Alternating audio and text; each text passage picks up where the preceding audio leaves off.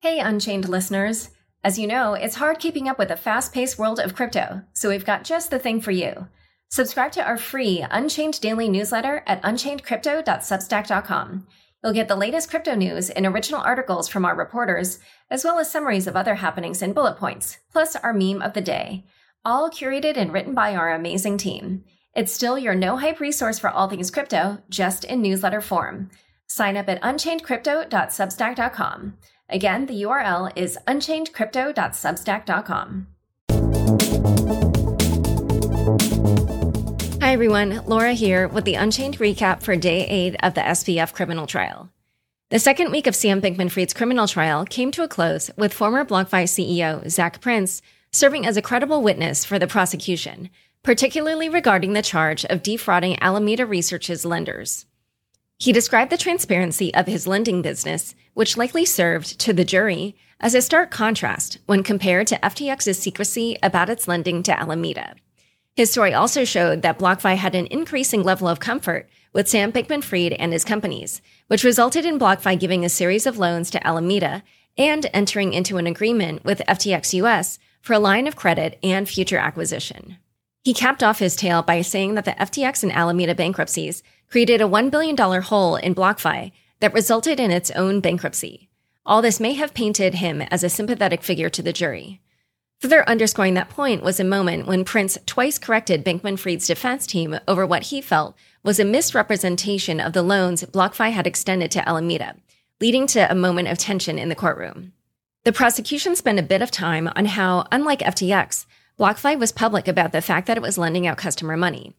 Then it elicited details about the company's decision making process for loans, walking through how it stress test the quarter 3 2022 Alameda balance sheet to see what would happen if various numbers changed. At one point, the prosecution asked whether BlockFi would have approved the loan if the loan number was double what was represented on the balance sheet. In September that year, Ellison testified that Alameda had taken $14 billion in loans from FTX. Prince responded, quote, we probably wouldn't have lent to them at all, because if they had twice as many loans as what's represented here, they might be insolvent. Through a series of questions, prosecutors were able to get across that if BlockFi had known about other aspects of FTX's and Alameda's finances, such as loans to SBF and other executives, or knowledge that Alameda's assets were less liquid than the balance sheet represented, he said it would depend on various factors, but that those issues would change the calculus. Then, when asked, quote, did you ever know that Alameda was using, if at all, customer money? He responded, No, absolutely not. When asked how that would have affected their decision to lend, he said, quote, I think we wouldn't have worked with them because that's not something that's appropriate. Prince said while Alameda paid back about $150 million in the summer of 2022, at the time of its bankruptcy filing in November 2022, Alameda still owed BlockFi about $650 million. Moreover, he showed that FTX still held about $350 million of BlockFi's funds on the exchange. Once BlockFi realized it could not access its funds on FTX and that Alameda could not repay its loans back, BlockFi filed for bankruptcy. In its cross, the defense tried lines of questioning that seemed to try to pin the blame for BlockFi's bankruptcy on its own executives, but neither seemed effective. It first introduced a couple August of 2021 BlockFi credit memos that analyzed the risks involved in Alameda's requests to increase its borrowing. At this time, BlockFi had lent $114 million to Alameda in cryptocurrencies such as USDC, ETH, and Bitcoin, while Alameda put down roughly $179 million in collateral in coins such as FTT and SOL.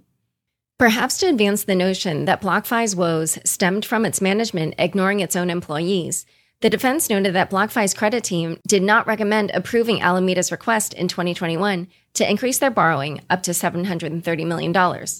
Prince testified that BlockFi did not make this loan because of the proposed collateralization ratio of 110%. However, right after, the defense pressed him about the fact that BlockFi had made additional loans. Asking about times when BlockFi's executive committee might make a different decision from the credit team's recommendations, the defense said, and that's what happened here. Prince responded, No, I already told you what happened here. What happened here is this credit memo is for a loan that was not made. Then, when Cohen said, But later loans were made correct, Prince responded, Yes, but this, you know, you're showing me a credit memo where they're saying, We recommend not making this loan. And I'm telling you, we did not make this loan.